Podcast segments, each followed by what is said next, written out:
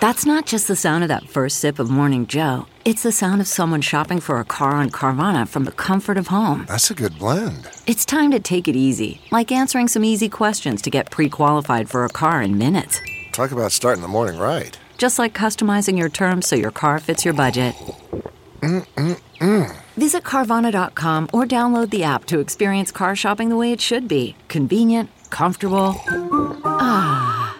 CarMax is putting peace of mind back in car shopping by putting you in the driver's seat to find a ride that's right for you. Because at CarMax, we believe you shouldn't just settle for a car, you should love your car. That's why every car we sell is CarMax certified quality so you can be sure with upfront pricing that's the same for every customer. So don't settle. Find love at first drive and start shopping now at CarMax.com.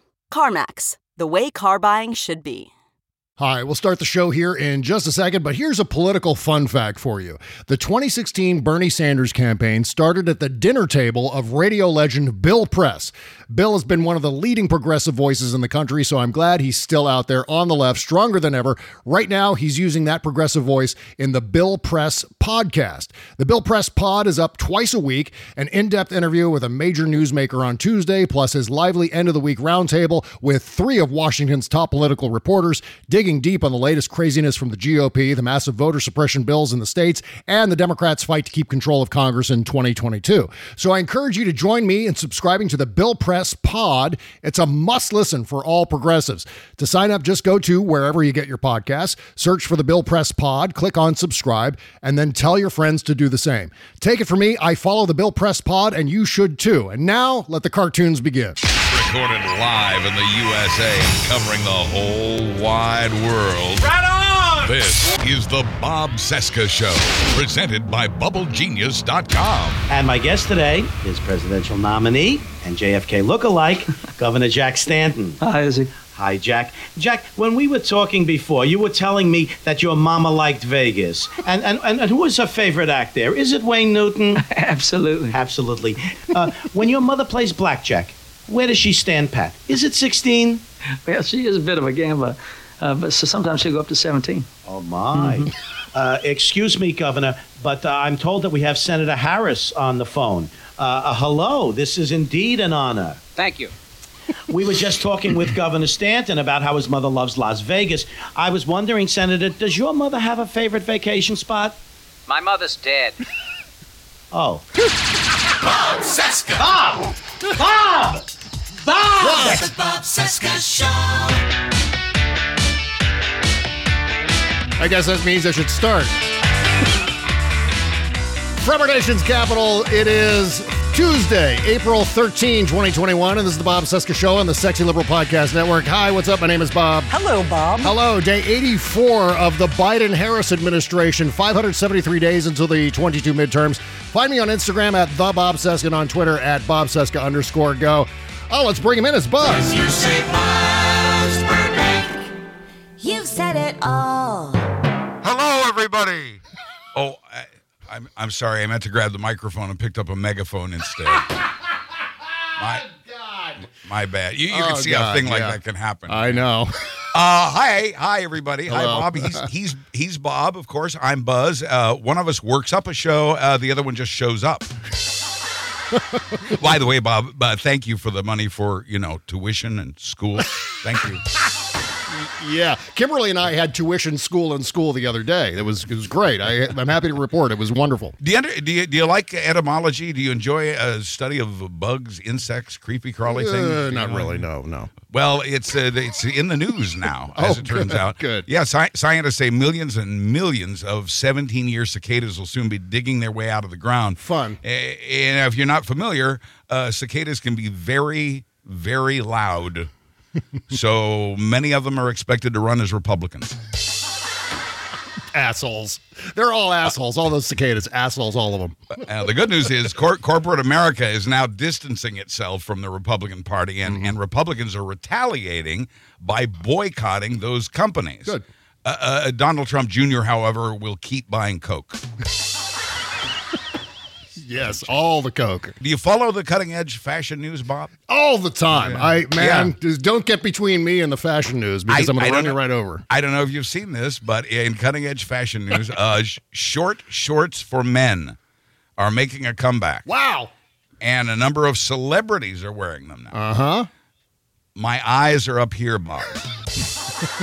But I will say your upper thighs are exquisite. Unrelated, I think. Yeah. Uh, it's alligator mating season in Florida. Almost writes itself, doesn't it? Yeah. Uh, Floridians have been warned to be on the alert because in recent years, gators have eaten about four people there. Mm-hmm. Well, to be exact, three and a half. The Bob Cesca Show. Rocky Mountain Mike. Oh, that deep state has its case now, and it keeps it uh, out of sight. Oh, that Matt Gaetz, he's in some heat now, and his fans are pearly white. You know that deep state with its case, babe and the evidence it's piled so high and that venmo it brought matt heat babe he thought it'd never leave a trace behind thrown under the bus now who on the sunday morning shows claims he's canceled just oozing lies did he pay for a tug job down by the river? We don't know. PayPal, just to write it on down. And now Matt Gaetz spends just like old Epstein. Could it be that boy his ass is grass? Look out for that state's evidence, and he's losing ground. His support fins, they're on the right, babe. Now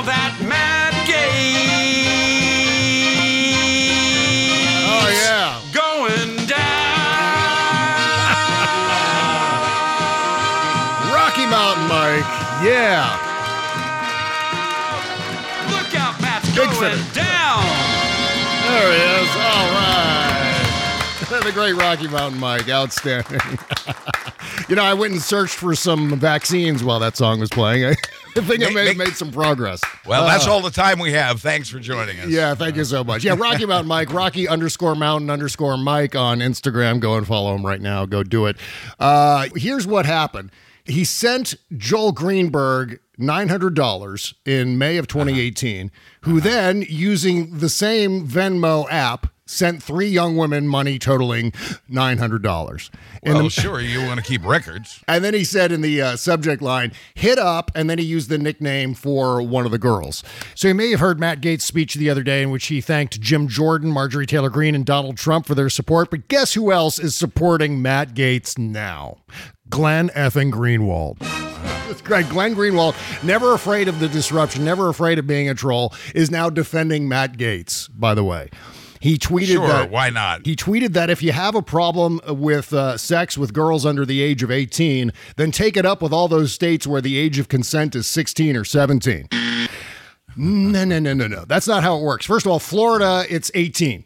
And that's Yes. where Matt Gaetz lived. That's where Joel Greenberg lives. And by the way, I keep referring to Joel Greenberg as Jeff Greenberg. So please Yeah, no. punch me the next time I do that. Thank That- you. That's as bad as that poor fellow named Matt Gertz, who's been you know, Oh, yeah. attacked on, on social media because people think he's Matt Gaetz. Right. So if, you, if your name happens to be Jeff Greenberg, I'm really, really sorry. I, I mean to say Joel Greenberg.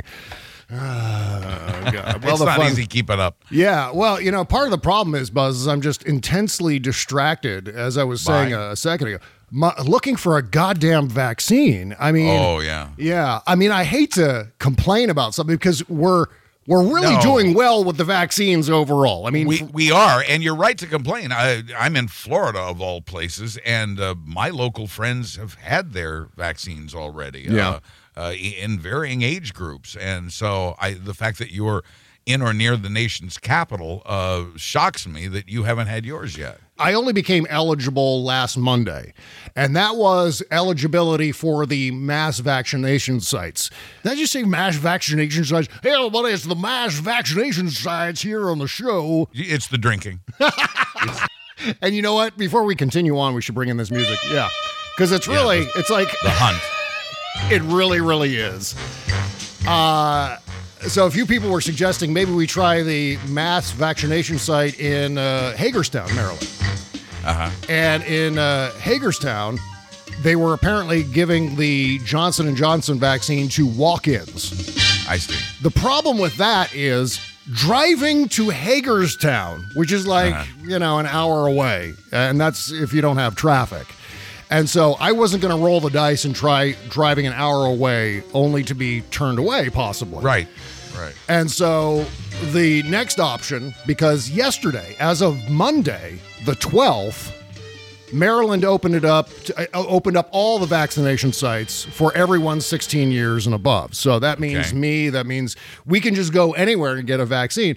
The problem is you just can't go anywhere and get a vaccine because it requires this appointment scheduling process, which is really the seriously annoying part of all of it. For example, I went to the uh, Walgreens, or you know what? I always mix up Walgreens and Wegmans. I think it was the Wegmans website. I'll, uh, you know, I'm pretty sure it was the Wegmans It's website. grocery yeah. chain, and that has the drugstore. Yes. Yeah, yeah. And so I went through the process of searching vaccinefinder.org. It sent me to the Wegmans website where the Wegmans website needed me to register first on the website to become a member of the website. Right. And you go in and you do the whole setup process with your name and your address and your, you know, your uh, gender and your date of birth and the whole uh, b- business and your email. And then you go and you have to confirm the email and on and on and on.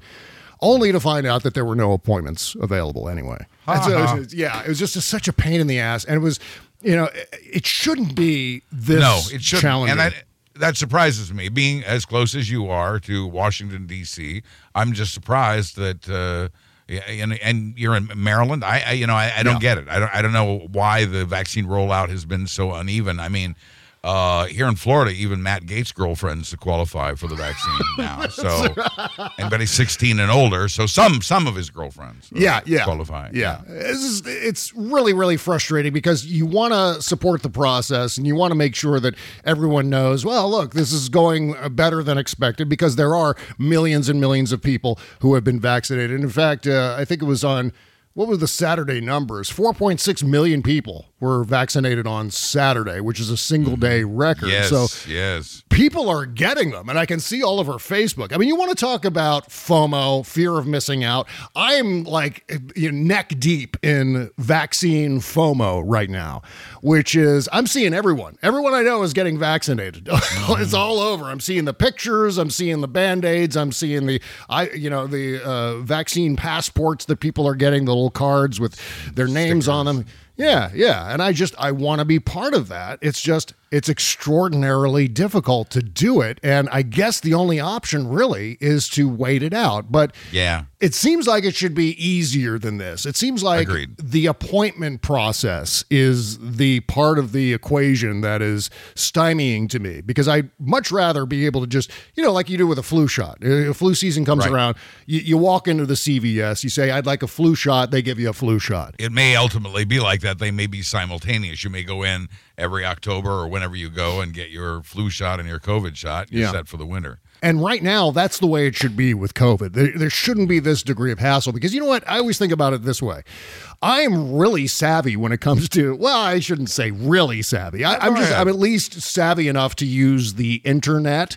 I've been doing it since what, 1997? I first got a job working on the internet and first had my first email address and uh, everything like that. And so I've been doing this for a long, long time, coming up on what, I guess that would be 25 years, uh, more or less. Wow. But I can't imagine people who are just now uh, learning to use the internet, people who maybe don't have uh, the time to sit Or don't have it at all. Yeah, exactly. I mean, what a, a frustrating thing. I mean, I, I feel like a bit like Veruca Salt. I want it now, Daddy. I want the vaccine now. And you just can't get through the scheduling process. It's everywhere, every Well- place, every drugstore is booked up. Uh, I cannot You're- find you're a single opening. Yeah. You're, you're trying. It's coming. They're out there. Uh, there's no shortage of vaccine. It should be underscored. Uh, President Biden said this morning that uh, the latest hold on Johnson and Johnson vaccines will not affect uh, distribution, nor will it affect the, the number of shots available. Yeah. This isn't uh, the only places. That, this will cause a glitch in places that we're giving out the J and J vaccines. Uh, but I, you know, I don't think it's going to. There's, cer- there's certainly enough Pfizer and Moderna to go around, is what I'm trying to say. Yeah, yeah. And I had to reiterate something that Kimberly posted on social media that uh, just because seven people out of uh, two million or whatever have uh, had blood clots doesn't mean you know it doesn't mean that the, the vaccine is bad Yeah. necessarily. Yeah. Uh, we still have to get to the bottom of that, of course, and caution is being exercised, but. Uh, you know, it, it- Rachel Maddow got the Johnson and Johnson shot, so we'll we'll just keep an eye on her and see how she does. But I, I think it's going to be okay, and uh, you, you shouldn't let that dissuade you, um, you know, from continuing to pursue a shot because there's plenty of Pfizer and Moderna out there to go around, even without the J and J. Oh yeah, well every time I run into a roadblock, it increases my determination like tenfold. There's no way I'm giving up Yeah. at this point. I mean, I'm I'm in it now, and I'm I'm plowing for it. I'm the juggernaut, and I'm going to make it to that vaccination. I was really hoping that I could get the Johnson and Johnson vaccine merely because, well, it's once and done, and I don't have to go back. I don't have to go back two weeks later and get another one and work that into the schedule too. But apparently, once you get that first one then the second one is automatically scheduled. So you don't have to go through all of the online crapola, right? there there is still a push to uh, stop holding the second shots for people and uh, to use those to get more people vaccinated. Uh, and the argument is we're underestimating the uh, efficacy of a single shot Yeah. from either Pfizer or Moderna. Uh, so maybe you know, maybe maybe they were onto something. I opposed this idea at first because it went against uh, scientific advice at the time, but there is a growing scientific movement for just getting the damn things out there, and we'll, you know the the the second shots will be along. Yeah. Uh, rather than setting them aside, let's vax more people. Well, I mean, if there's six people who end up with reports of blood clots out of 6.8 million recipients, That's what it is. yeah. that's pretty good odds. I mean, it's. I mean, I know the FDA and the CDC are being cautious, and that's fine, and I, I certainly support that. It's better to be That's cautious than to you know than to have a serious, serious public health issue on their hands. But at the same time, man, so immensely frustrating. In fact, you and I were talking yesterday about this. Doing this scheduling of the vaccine. It reminds me of the 70s, 80s, and 90s when you'd have to call Ticketmaster to get concert tickets. Uh, Like as soon as they went on sale. Say your favorite band, they're coming to town and the tickets go on sale 10 a.m. on this day. You pick up the phone at 10 a.m. to call Ticketmaster, and it's that process of dialing busy signal, redialing busy signal, redialing busy signal until maybe you finally get through. And it's the same thing now. It's constantly having to refresh, try again, refresh, try again, refresh, try as, again. as you said to me in an email, it's like trying to be caller 10 in a radio station contest. It's, That's right. It's a little like that. A- And the, the secret, by the way, if you're calling to request a song, if you want to call a radio Yeah. station to request a song and the DJ Uh-huh. says to you, yeah, we'll get that right on for you. Yeah, you know what that means? That means we He's have lying. we yeah, he's lying. We uh, the DJ has no intention of playing that song unless it's already on the playlist. That's the, the, DJ secret. has no choice. He or she will play whatever the computer has scheduled or whatever is next on uh, the, the programmer's playlist. Yeah. They, they really have no choice. Now, the odds are, if you ask for a popular song, it probably will be along. Uh-huh. As uh, as one favorite, uh, one time favorite DJ put it, uh, all the same songs, just in a different order. That's the secret to our success. Right, right. Well, it's the same process with getting these vaccines scheduled. You feel like once you finally get through that you can bend spoons mentally. You feel superhuman once you finally manage to get, and it shouldn't be that way. I mean, you're calling up uh, Ticketmaster to get concert tickets and going through that process of redialing and trying and trying and trying. That's fine. It's ultimately inconsequential. But we're talking about vaccines here. And then after, God, an entire year, Buzz, of isolating in place. Yes, yes. And and wanting God, I'm so desperate to get the vaccine and get back out again. But at the same time, I know and I've received lots and lots of tips and I thank everybody for their helpful hints as to how to do this. But I also don't want to waste a bunch of time you know, on an ongoing treasure hunt uh, where I feel like uh, it's Mission Impossible or it's uh, Indiana Jones or something like that, where I'm constantly driving around trying to find. I guess Good. there's a bit of principle to it, Buzz. It's the principle. It should be easier. And that's what I keep thinking of. Like, as soon as I go in for even more effort than I'm putting in now, I go, no, no, no, no, no. It should be easier. I, I'm going to wait. Good morning, Bob. Your mission, should you decide to accept it, is to find and get a vaccine. That's right. I only wish it were possible. And you know, look, I don't claim to understand the logistics of the process, but so far it just seems overly complicated and prohibitive for something that's this urgent. You know what I mean? I do, I do, I do. And you're right. I mean, and I, I, I worry and I feel badly for you, and I understand certainly your eagerness to get it. I, I, all I can tell you is, is, and I sound like the DJ. We'll get that right on for you. Uh, no patience. yeah, it, it's coming. It's coming up in the playlist. You're, you're up next. I just hope the process gets a little bit easier as we go on. And, Yeah, you know, at amen. least based on my search this morning before the show, it Uh-huh. looked like there were a few more places where at least the vaccines were in stock. I mean, I was confronting a lot of results yesterday where they didn't even have the vaccine in, in stock, at least according to vaccinefinder.org.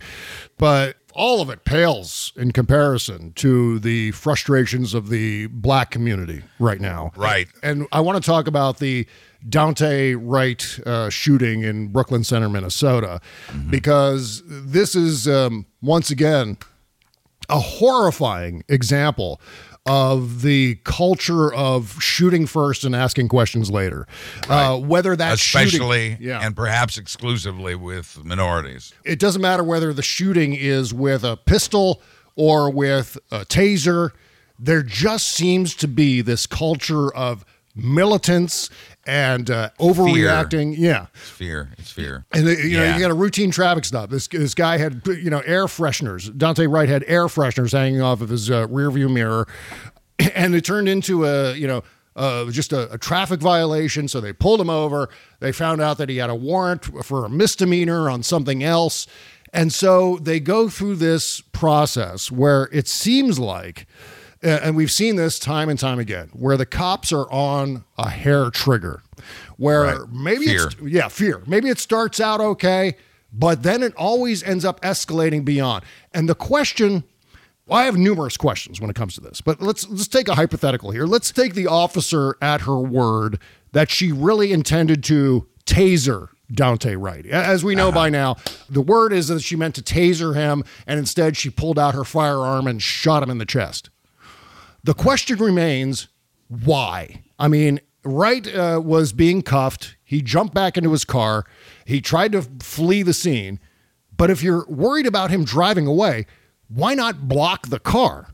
I mean, Right. it seems like the car is the means of conveyance here, not his legs. He's not running. He's just getting back in the car. So you disable the car. I don't know why this isn't in the the training and the uh, regulations and the procedures for these police departments. It seems like the training and regulations say that if you're in a situation that you feel as if your life is in danger, then you can use deadly force. But that is so ultimately subjective. And in this case And case, was certainly not the case in this case. yeah, there are other things that could have been done here. And then ultimately, what would have been the harm if Daunte Wright had escaped? Just been allowed to drive away. Whatever happened to cops going, damn, we lost him?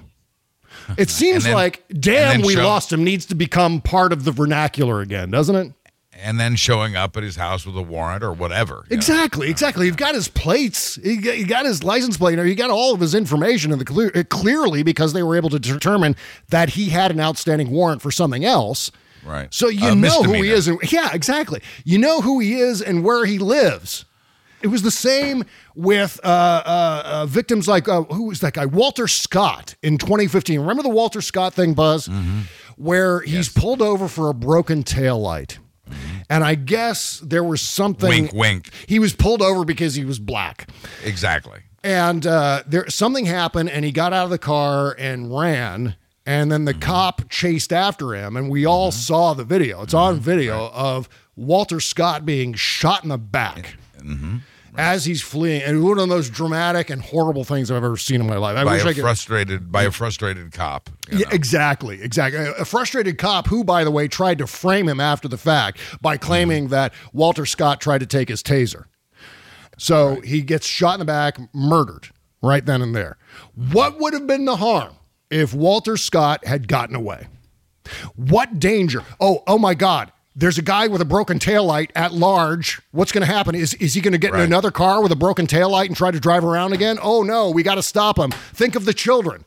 No, this is like, no. this is not serving and protecting. This this is Exactly. not serving and protecting. Yeah. Uh, they're they're not doing their job in that in that regard. And and you're right to ask about about training and uh, about the culture. I do think uh, there there is a change in the wind inside police departments. I think the culture is starting to change, Mm-hmm. Yeah. but it's still a battle even from within.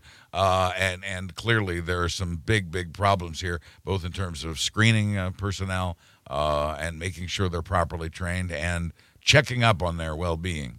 The uh, officer who fired the uh, single shot that killed Daunte Wright, uh, she was apparently on the force for a good long time. A veteran. what, A 20, year- veteran. 20 years, something like that? th- this was shocking to me. The woman's a veteran of the force. She's and and uh, you know I I don't know what happened here, but uh, obviously, and I had a number of people have pointed out on social media uh, that. Uh, uh, you know, police have trouble figuring out whether you're holding a gun. They often think it's a phone if you're black, or they often, if you're black, a phone can look like a gun to a cop. Yep. Uh, and and but but uh, they can't tell their own guns either. That's that's problematic. Uh, how'd that happen? So uh, you know they they- need to look into that as well, Yeah. if in fact that's what happened.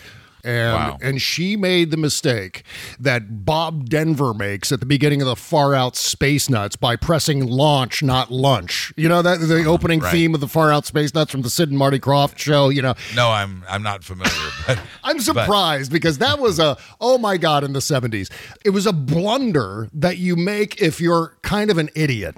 You pull uh-huh. out the wrong thing. You pull out the taser yeah. So that raises a question: How did she make it through 26 years without ever Yeah. having made that kind of blunder before? Why now? Yeah. What happened? And you know, I obviously they'll look into that, but i i we have to address the overall problem of the uh, police culture and Mm-hmm. uh, training, screening, all of that. And I've heard from other firearm experts, certainly military experts, that there, when it comes to firearms, there are no accidents. There's only negligence. And again, we're talking about a guy who was, first of all, partially handcuffed. I noticed in the video that he was able Yes. to pull one of his hands out of one of the cuffs. So he wasn't Right. fully secured. They only got one on him. Yeah. Yeah, yeah. And so he gets back in the car, and don't don't they have like those things that uh, you throw out into the into the road? Well- they're like thumb, they're like six sided thumbtacks or something like that that disable the tires. You know what I mean? Those those those have their own. See, and that, that's one thing uh, that's uh, difficult or more difficult for an officer is determining what to use and when, and, Yeah. and, each situation is very different.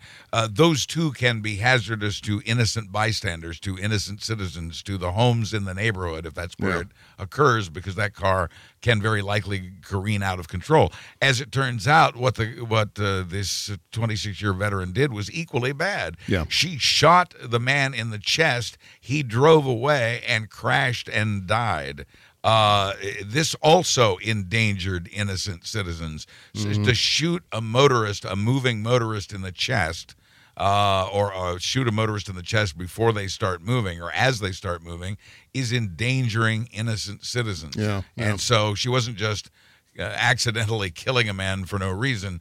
Uh, she was endangering other people as well. Yep. And so, and and likewise with the spikes, the tire spikes, police have to consider. Okay, what's the consequence of that going to be? Or as you said, maybe just live to catch him another day. Exactly. This was not a this was not a big catch, as you point out. This was this was uh, more of an the, uh, uh, executing whatever the police tried to execute here. uh, Was in no way uh, either serving nor protecting the community. That's right. The choice is twofold. You basically have two options here. You either create an untenable situation where you're drawing your sidearm, whether that's a taser, uh, whether that's pepper spray. In the case of uh, Second Lieutenant Caron Nazario, uh, the the situation in Virginia that we're going to talk about here in just a 2nd too. It's either you pull that sidearm or you let the suspect just get away and you catch him, as you said, live to catch them another day. And again, what is the harm in that? What is the harm of apprehending him someplace else? What is the harm of issuing yet a second warrant? I mean, he's 20 years old. What is he going to do? the officer's job, all officers' jobs are, and they know this, uh, is to de escalate the situation Yeah. first.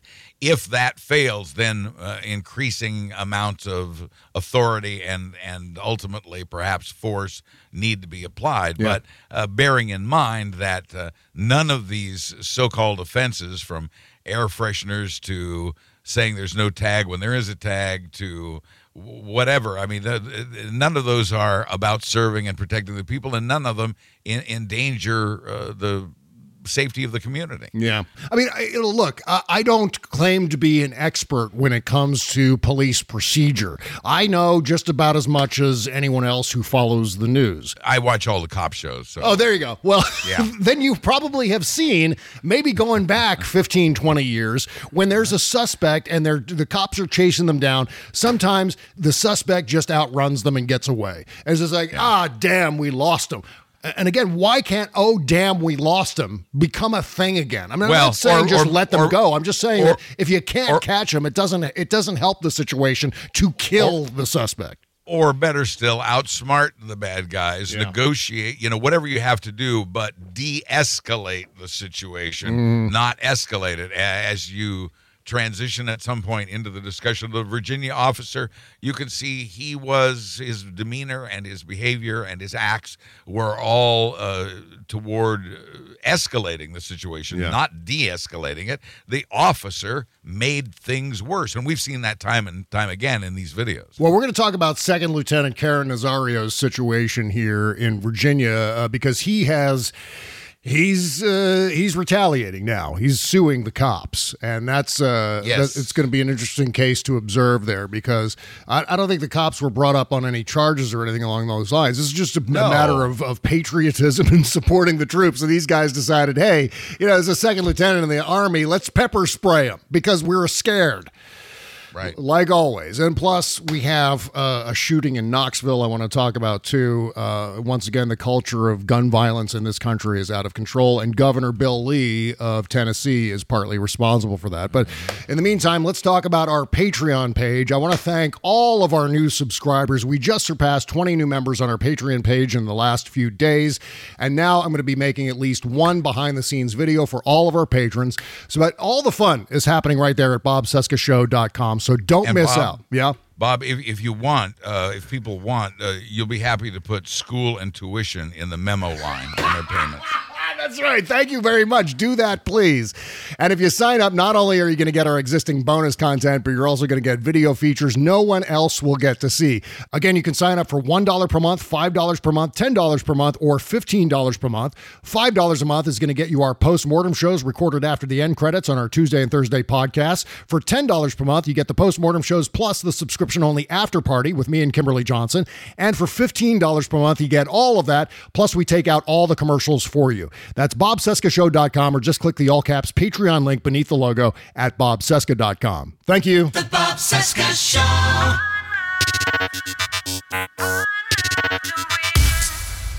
I raise my head and see your face.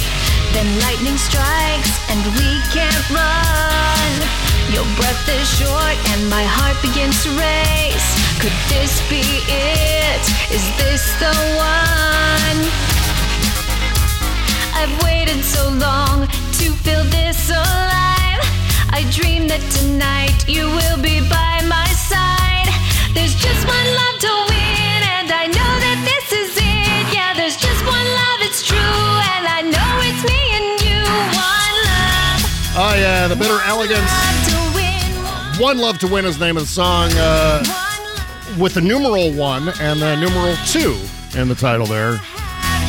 Have you been? Uh, it's from uh, Hiding in the Spotlight, thebitterelegance.com. Love these Is it- guys. yeah. Is it just me or does this song ooze sex? yes, it does. It does. Okay, all right. Then it's not just me. Yeah. I think it's our palpable sexuality that makes this show popular. yes, it does. Thank you very much. Absolutely. Sexuality, refrigerator sex, all the rest of it. uh, you know, tuition, school, and school. There were there were actually three different payments, right? Uh, three different subject lines. So it was Yeah, it was tuition, school, school. my, my favorite new euphemism for sex is tuition, school, school. I'm gonna get a lot of mileage out of that one.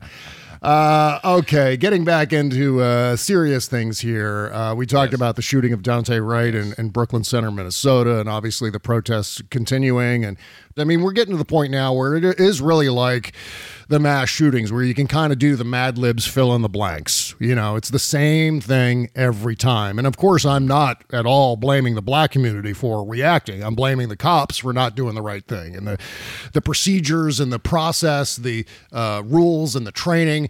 This is all shit that needs to be reformed. And I think the Biden administration is looking at a way to pass national legislation uh, on police reform to try to roll back some of this stuff. Because it seems like, I don't know, Buzz, I don't know if you've noticed if it's gotten worse since 9 11, but it seems like the militarization of the police that occurred after 9 Oh, 11 absolutely. Yeah. And uh, Bush saw to that. W saw to that by uh, arming the police with Yeah. uh, excess military gear. Right. Uh, and the police, you know, police out in uh, Haysville, Kansas, or wherever they, got these, uh, you know, tanks and and and and protective gear and all of that. Yeah. Uh, they were delighted because this was fun. This was exciting stuff, and they could be they could dress up and and and, and play soldiers, and Yeah. sometimes even when it, it isn't necessary. Yeah. But yeah, that's that was a that was a Bush production, uh, and uh, some communities have uh, gotten rid of that stuff since, but not nearly enough of them, and there is still that uh, military mentality. Yep. Uh, look, i i you know. uh, We need to address the problem, not you know the, the throwing tear gas is is not the answer. If a crowd forms outside your city's police department, you might have a problem. It it it might be you. Yeah. It, it could it could be you Yeah. not them. Uh, That's the source of, of the trouble, and uh, we all need to look inward and see to what degree it's us. Yeah, yeah, absolutely. And, you know, I think you may have read in my book, Buzz, I wrote a, an entire chapter about this town in Ohio called Zanesville. And this was back in 2008. So the war on terror was really fresh in our minds at that point in time. And uh, post 9 11, all of these small towns like Zanesville, Ohio, were getting all kinds of grants from the federal government to Right. augment their uh, preparedness for a possible terrorist attack. So all these local police forces were getting all kinds of military supplies and gear and, and hardware and they were real and once you get that stuff it's either use or lose so you Well, gotta you, gotta use it What you you you want Al Qaeda to invade Springfield, Missouri? Is that what you want, Bob? yeah that's right Because and the great irony, the great irony of the Zanesville story is they got all this equipment from the federal government to prevent terrorism. The great irony is is that the the river that uh, Zanesville is anchored by is uh-huh. just horribly polluted, just the worst pollution. I mean, to the point where they get you can't go in the water there because it's so badly polluted, and so you you miss out on the actual crisis that's happening in Zanesville because you're focused on the nearly non-existent, at least that point in time in Zanesville, the non-existent threat of terrorism. Right. You know, talk about a lapse in priorities. I mean, that's a that seems to be endemic of the entire American experience right now. and, where- and really that that's what your book was about and and I, I know that you get a little uncomfortable when I bring it up sometimes, but you shouldn't because that theme in fact I think you should update it and re-release it because that theme of fear is uh, used was used by Republicans when you Yeah. wrote that book Mhm. and it's been used consistently by them ever since and you have a lot more examples now to add of Republicans using fear over fact Yeah. to manipulate voters. Well, and I'm seeing the fear manifesting itself in many different ways. And one of the ways it's manifesting itself is in all of these conspiracy theories and, and some of the Yes. things that are driving the right wing extremism in this country. The fear of, you know, the fear of liberalism, the fear of cancel culture, the fear of, uh, you know, trans people using the same bathroom. Oh God, heaven forbid. And uh, there, there are all these fears. The fear of uh, of things that don't even exist, like the deep state and the uh, comet ping pong, uh, you know, sex dungeons and so on. Drink the drinking of baby blood that we all have to get militant about and grr, get your firearms and and lock and load.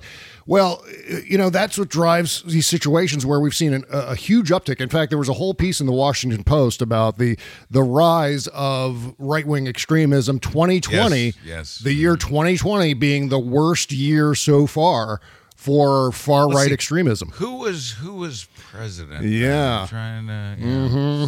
Uh-huh. Yeah, and, and, you know, part of it, and I'm not, I'm by no stretch blaming Barack Obama, but the thing is. A lot of the extremism that's risen over the last four or five years has been in reaction to, you can go back 12 years, in reaction to the existence of a black president. Well, just- Bob, you can you can have your black guys on TV, but you start electing them president. That's where a lot of America's going to have to draw the line.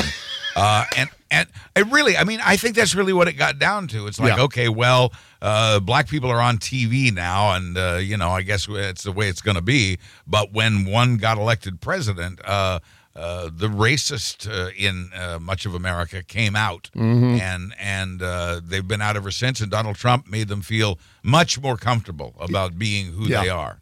And we don't know the motives of this kid in Knoxville uh, w- w- with this uh, shooting that occurred uh, yesterday, where apparently what happened was this kid had a had a firearm with him, and he ended up in a standoff against cops, and he was in the I think in the boys' room in the bathroom. And that's where uh, he shot one of the cops in the hip, and then the cop returned fire and shot and killed the kid. But uh, a few days before that, last Thursday, Governor Bill Lee bragged on Twitter about passing an open carry law. In fact, he called it, talk about a new euphemism for this uh, gun culture. He called it constitutional carry. That's what they're using now. It's no longer open carry, it's called constitutional carry. Friends And, and the Constitution says nothing about carry. Unless you're forming a well regulated militia. You know, Right. this is the again, this is the gun culture writ large. This is, you know, the NRA. In fact, uh, Bill Lee, governor of Tennessee, bragged uh, Mm-hmm. Yes. partly about his cooperation with the NRA. Tagged the Yes. NRA in the tweet.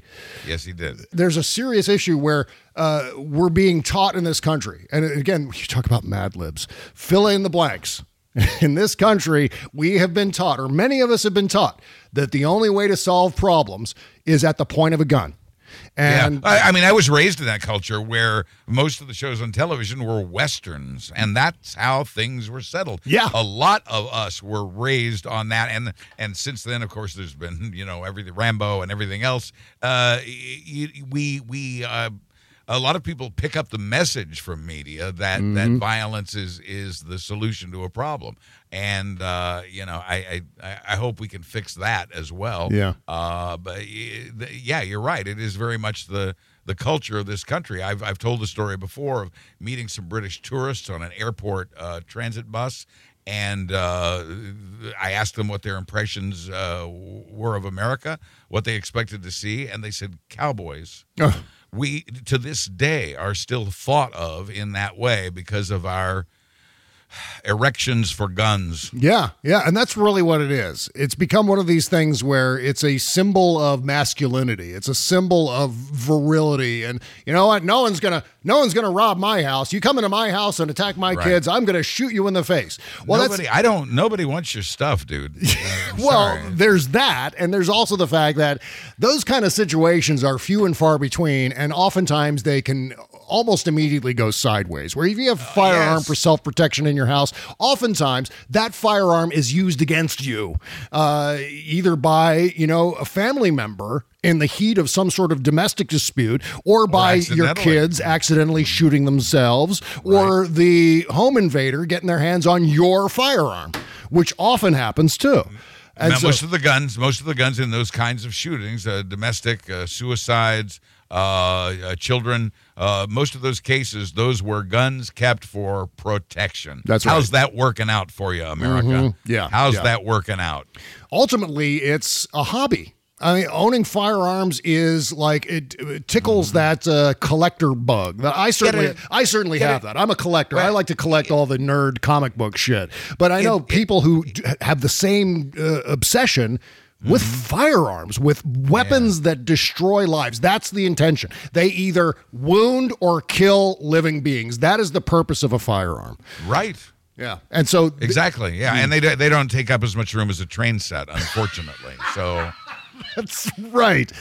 That is exactly right. And so, uh, as a consequence, you know, you say, well, it's time to, uh, you know, maybe confiscate some assault rifles here and make sure, you know, look, these are these things. th- There's no intrinsic value to these things. You can protect your home with uh, a, a handgun or something. Uh, You don't need a military style firearm. You don't need a military style rifle to protect, you know, your Nintendo and your widescreen TV. Sorry, this is not. It's completely unnecessary.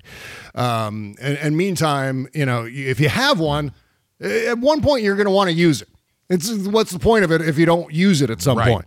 So oftentimes it generates an itchy trigger finger uh, among its owners, especially its more and, radical and, owners. and among police officers who have them. And that takes us to what happened in Virginia with these police officers who pepper sprayed, you know, a second lieutenant in the United States Army, uh, who, you know, Black, black and black and Latino. yeah, yeah, was uh, responsible for the unforgivable charge of driving while black and Latino, as you said. And so um, this incident has drawn widespread criticism all across the board. Uh, Nazario is heard saying, I'm honestly afraid to get out, to which the police officer responds, Yeah, you should be. Uh huh. Uh, yeah, way to support the troops. Yellow ribbons threat. all around for everybody.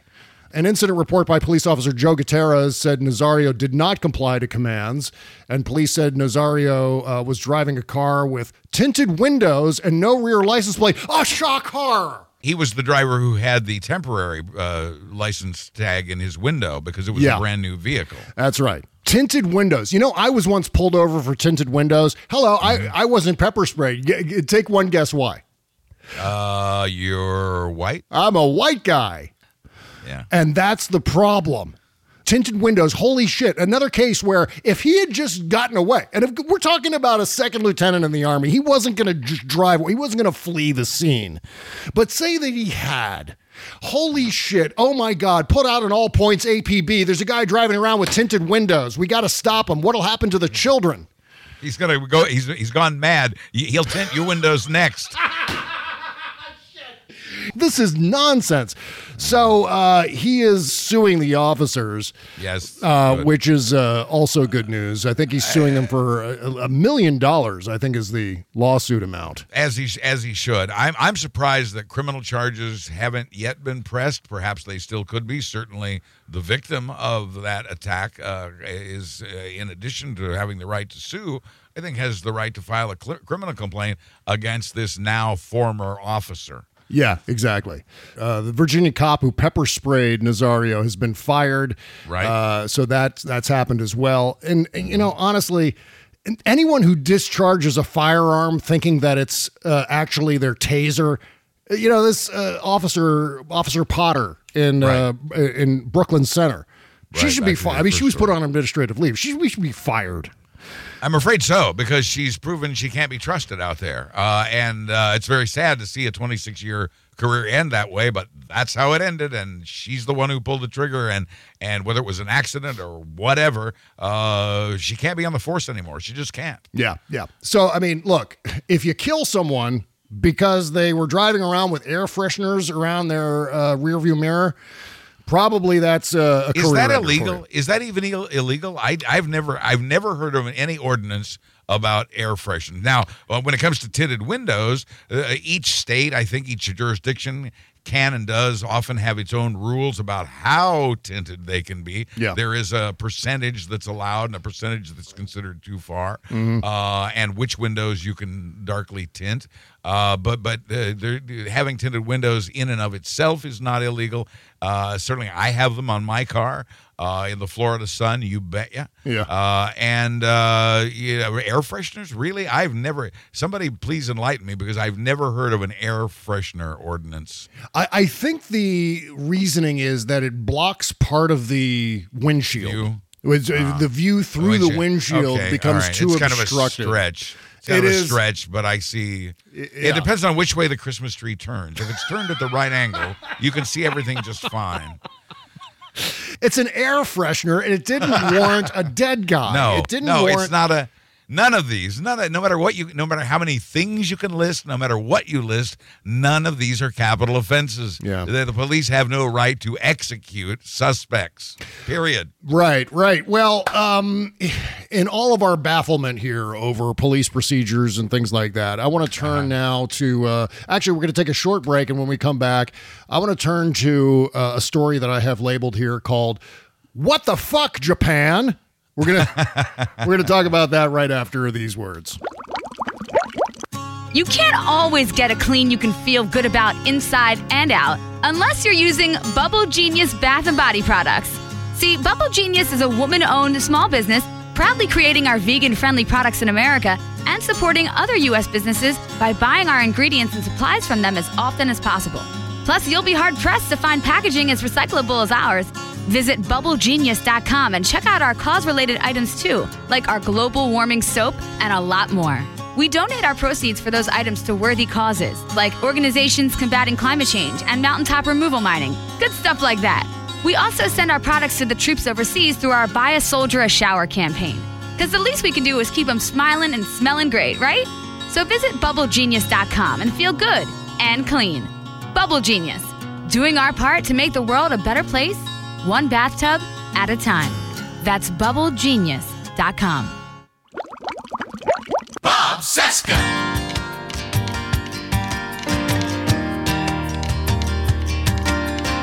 The Bob Cesca Show, Indie Music Rewind, April 2020. passion? Was it for real? Aching and hoping we stand, then we kneel. Ask me, where have I been? Choked in a stranglehold where love meets with sin. Oh, the great gin chocolate and bottle rockets. One of my faves on the show, featuring Jen Farley, who's the wife of the great Mike Farley. Uh, this is a song called Disguise. We're rewinding all the way back to April 2020, repeating all the songs we played one year ago. This is uh, from their debut album, Gin Chocolate and Bottle Rockets. Gin Chocolate and Bottle Rockets.com is the name of the website. So please go and support them. Thank you very much for doing that. See, Uh, if you were locked in your home in April 2020, you could have been listening to this. That's exactly right, you and you, and, you st- you still can. Well, on a uh, uh, more of a serious note here, um, I, I just want to say uh, a, a very brief safe home to our friend Michael Latham. Uh, Yes. Some of you might know him from Facebook, and uh, you know he was a very loyal supporter and listener of the show. was. And uh, more than that, though, uh, Michael Latham, who uh, passed away the other day, uh, suddenly uh, it was, it was quite a surprise. I had no idea that he was even sick. Yeah, yeah. Uh, I mean, on top of being a listener and a Patreon supporter, um, uh, Michael was instrumental in helping me build my Patreon page in the first place. He uh, he had years of experience in the tech world. He was a giant in the world of video games in the 1980s and, and especially into the 1990s. I mean, many of the many of your favorite video games were developed and produced by Michael Latham. Uh, Virtua Fighter is one of the ones that I remember very distinctly as being extraordinarily popular, and, and he was uh, responsible for that. Um, but he was really he kind of helped me shepherd that this Patreon page that we've started. Uh, I didn't know that. That's amazing. I, yeah. I mean, I knew about his background, but I didn't know he specifically had helped you with your Patreon page, and that just makes me love him and miss him more. Yeah, yeah. Just in a voluntary way. He would just send me tips. And in fact, Right. the $1 level on our Patreon page, if you're a $1 subscriber, you can thank Michael Latham. And I do because he was the one who said, hey, why not why not try a $1 level? That'll give people an, an entryway to support Mm-hmm. the show, even if they don't have a lot of money. And a dollar isn't that much per month to spend uh, to support an independent podcast. And Right. so he came up with that idea and he said, besides, some people will sign up for $1 and then maybe up their subscription to $5 or $10. And some people have. As the case may be. Yeah. And that's actually happened. And so um, beyond that, he was just just a hell of a sweet guy, uh, just Yeah. a, immensely helpful, immensely supportive, always around. It was Michael Latham, mid March of 2020, who sent me a DM and said, "You know, Bob, it's probably time that you should start quarantining." stop going to the gym, isolate in place. This virus is for Oh, real. very And uh, Kimberly and I decided at that point, yep, time to uh, start taking precautions.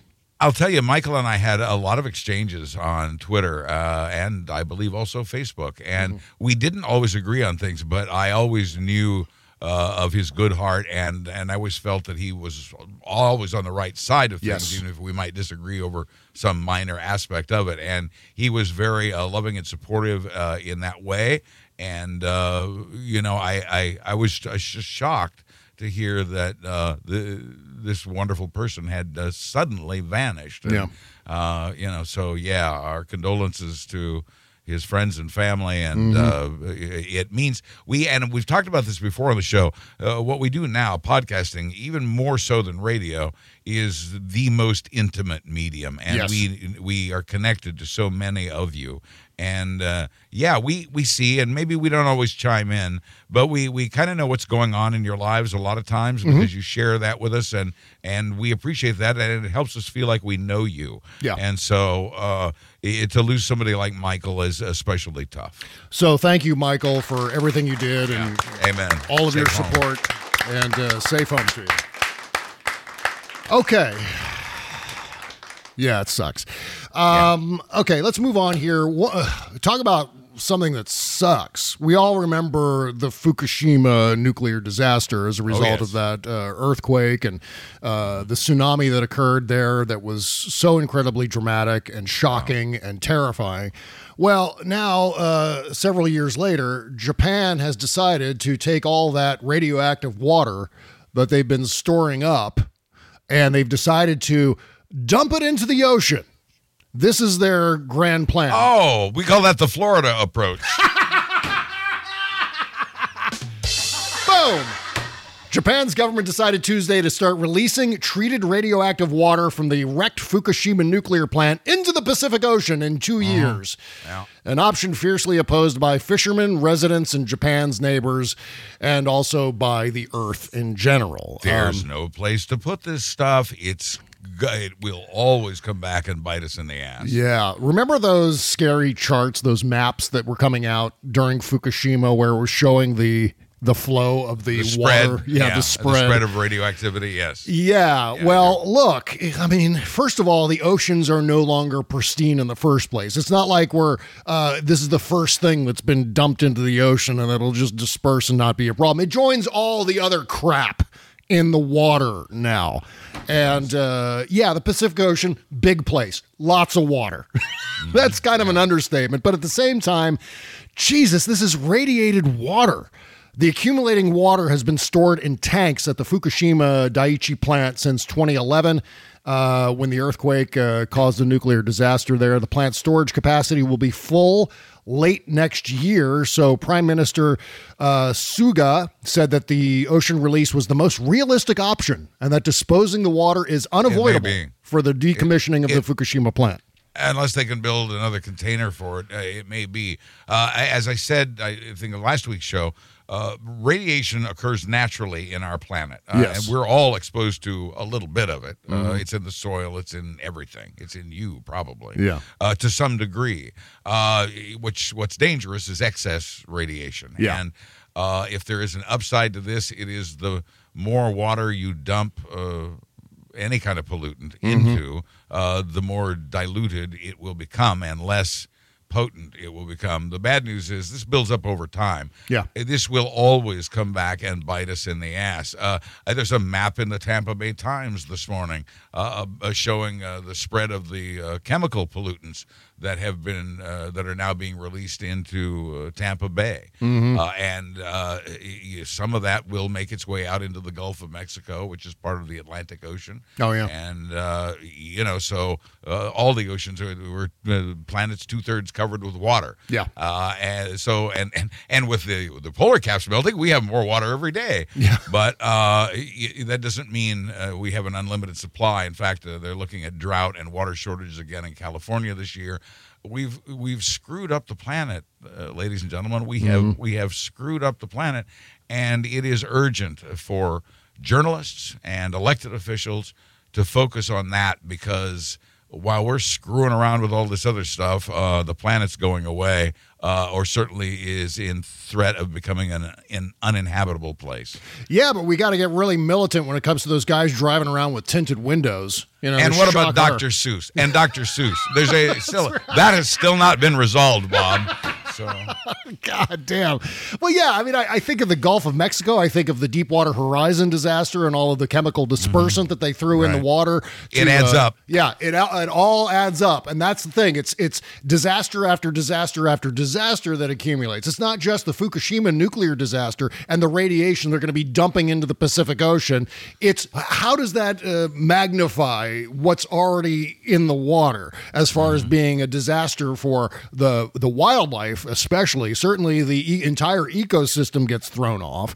Um, it becomes untenable to actually for humans to go in the water. I mean, I become less right. inclined to go And- swimming in the ocean because of this. and sea life, sea life Yeah. uh, that can't survive. The, the oceans, uh, the pl- warming of the planet is led by the oceans themselves. Mhm. That's what's really heating up right now. Yeah. and that's forcing many species of sea life to move to cooler locations. And so, as on land, their habitats become smaller and smaller and smaller. Mhm. Uh, there, there, as soon there will be no place to run, no place to hide. Yeah, yeah. It's really tragic, especially, you know, with the Pacific Ocean.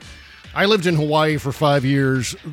One of the greatest things that I've ever seen in my entire life was the natural splendor of the Pacific Ocean, the magnitude of it, the color, the the uh, the the experience of swimming in the Pacific Ocean in Right. Hawaii, the crystal clear water where you can see straight down through. I mean, 20, 30 feet down to the very bottom as if it was right in front What- of your face. And, and what has the Atlantic ever done for us? That Columbus, you got Columbus, you got the Titanic. I mean, no good comes of the Atlantic Ocean. It's the Pacific. That's however, right. I agree. I agree. It's beautiful. That's right. The the uh, the ocean debate is the same as the Marvel versus DC debate. I'm a I'm a Pacific Ocean guy. Well, you're an Atlantic Ocean guy. I don't trust you. You suck, Atlantic Ocean. Okay, well, lot, lots more to talk about. What's that? Yeah. I I just I live on the Atlantic coast, but uh, I do like the Pacific coast better. So I defer to you. Don't you live on the Gulf Coast? Well, yeah, technically, yeah. Oh, okay. But I mean, as, as I said, it's part of the. Oh, it's all part of the same. Yeah, I get That's it. right. Yeah, absolutely. It's- Well, we're merely we're we're we're all but a go, a gulf. We're just a gulf. We're just we're, we're a, a mere gulf. you feel lesser than. You feel a little inadequate because it's just a mere Gulf. No, no, it's our Okay. gulf. Yeah, we're proud good. of it. Good, good, good. It's a nice body of water, Uh, you know, except for the chemical dispersant I was See. I, I, what I'm clumsily trying to do here is get us off that horribly depressing note we ended on. I know you're trying really hard, and it's working. I'm I'm glad to say. I, I Thank hope you. so. Well, here's uh, here's some more good news. Mazie Hirono, Senator Mazie Hirono, is going to be on this Yes. here show coming up Yeah. on uh, April 28th. Yeah. Our first member of the United States Senate to join the podcast for uh, conversation, 20 minutes or so. We're going to talk about her new book called uh, Heart on Fire. No, it's called, I'm sorry, Heart of Fire. Her heart is not on fire. No, it's it, the name of the book is called Heart of Fire. We're going to talk about that. Certainly, we're going to talk about Hawaii, and uh, of course, Mazie Hirono is going to be one of the Pacific Ocean supporters. She's going to be with Ah. Yes. me, where she's I know. Team I know. Pacific. I listen. I conceded already. we win. Ha ha. ha ha. Okay, uh, we're doing the postmortem show coming up next on our Patreon page. If you signed up, get your ass over there. $5 a month.